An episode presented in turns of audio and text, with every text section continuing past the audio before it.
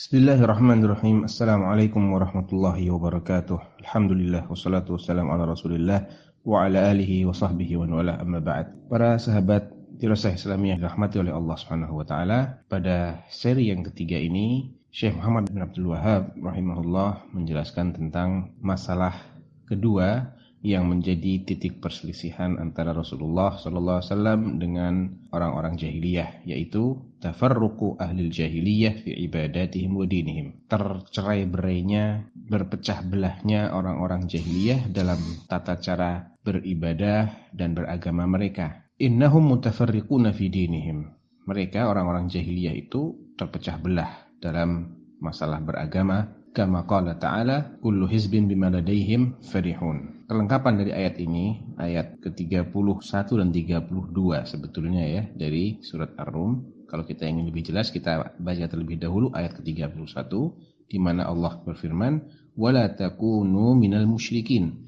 Janganlah kalian menjadi golongannya orang-orang musyrik minal ladzina farraqu dinahum wa kanu kullu hizbin bima ladaihim ya ini orang-orang yang terpecah belah, tercerai-berai dalam beragama dan menjadi berkelompok-kelompok. Kullu hisbin bima ladahim farihun. Sehingga masing-masing kelompok, masing-masing golongan membanggakan apa yang ada pada diri mereka. Demikian di surat Ar-Rum ayat 31 dan 32. Inilah karakter orang-orang jahiliyah dari kalangan Yahudi, Nasara maupun para penyembah berhala dan ajaran-ajaran jahiliyah secara umum. Mereka semuanya memiliki karakter berbeda-beda pada cara beragamanya. Apa yang mereka sembah beda-beda, cara mereka beribadah juga beda-beda. Dan ini tidak hanya terjadi pada agama mereka, demikian pula dalam hal-hal yang bersifat duniawi. Wa kadzalika fi dunyahum. Anna dzalika huwa shawab. Bahkan mereka juga menganggap bahwa itulah yang benar, yakni tata cara beribadah itulah yang benar menurut mereka. Maka bagaimana Rasulullah SAW menghadapi tradisi jahiliyah ini? Fa'ata bil ijtima'i fid din. Beliau mengajarkan agar kaum muslimin itu bersatu dalam hal agama.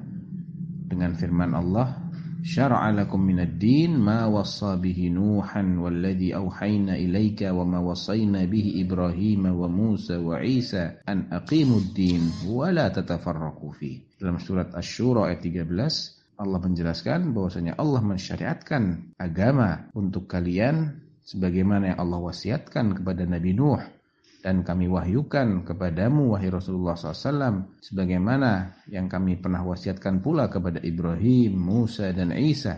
Jadi para nabi yang disebutkan namanya tadi semuanya mendapatkan pesan yang sama an aqimuddin tegakkanlah din itu ketaatan itu kepada Allah wala tatafarraqu fi dan jangan kalian bercerai-berai berpisah berpecah belah dalam hal agama ini Jelas sekali di sini bahwa Rasulullah SAW mengajarkan agar umatnya ini bersatu dalam hal agama. Wa qala ta'ala dan Allah juga berfirman, "Innal ladzina farraqu dinahum wa kanu syi'a lasta minhum fi syai'." Dalam surat Al-An'am ayat 159 Allah menjelaskan bahwa sesungguhnya orang-orang yang bercerai-berai dalam hal agama mereka dan menjadi berkelompok-kelompok itu engkau tidak ada hubungan sedikit pun dengan dengan mereka. Wa nahana an musyabahatihim biqaulihi dan Nabi juga melarang kita untuk menyerupai mereka bertasyabuh dengan mereka melalui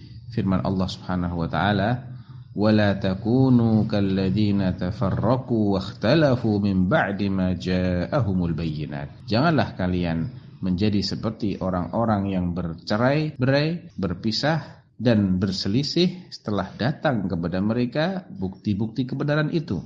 Demikian dalam surat Al-Imran ayat 105. Dan Nabi juga melarang kita untuk berpecah belah dalam hal dunia. Sebagaimana yang difirmankan oleh Allah, وَاعْتَصِمُوا بِحَبْلِ jami'an wa la tafarraqu. Dalam surat Al-Imran ayat 103, Allah mengatakan, berpegang teguhlah kalian semua terhadap tari Allah dan jangan kalian berpecah belah. Jadi jelaslah di sini para sahabat dirasat Islamiyah yang dirahmati oleh Allah bahwa di antara titik perselisihan antara dakwah Rasulullah, antara ajaran Rasulullah dengan ajaran jahiliyah adalah bahwasanya ajaran jahiliyah itu mengajak kepada perpecahan, kepada pemikiran yang bermacam-macam, kepada tata cara yang bermacam-macam, sedangkan ajaran Rasulullah SAW mengajak kepada persatuan dalam tata cara beribadah, dalam tata cara menyembah Allah Subhanahu wa taala maupun dalam hal-hal yang bersifat duniawi. Demikian wallahu taala a'lam